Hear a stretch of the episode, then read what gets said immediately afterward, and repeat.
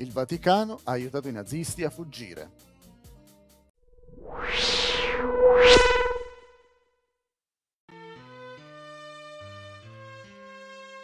Therese Stangel ha detto a un tribunale di Düsseldorf che il Vaticano ha aiutato un gran numero di nazisti a fuggire in Sud America dopo la Seconda Guerra Mondiale.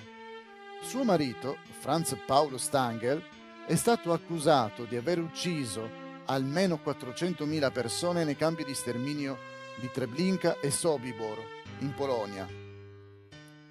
Secondo The Stars and Stripes, la Stangel ha testimoniato che suo marito è fuggito in Siria con l'aiuto di documenti falsi forniti da un vescovo del Vaticano.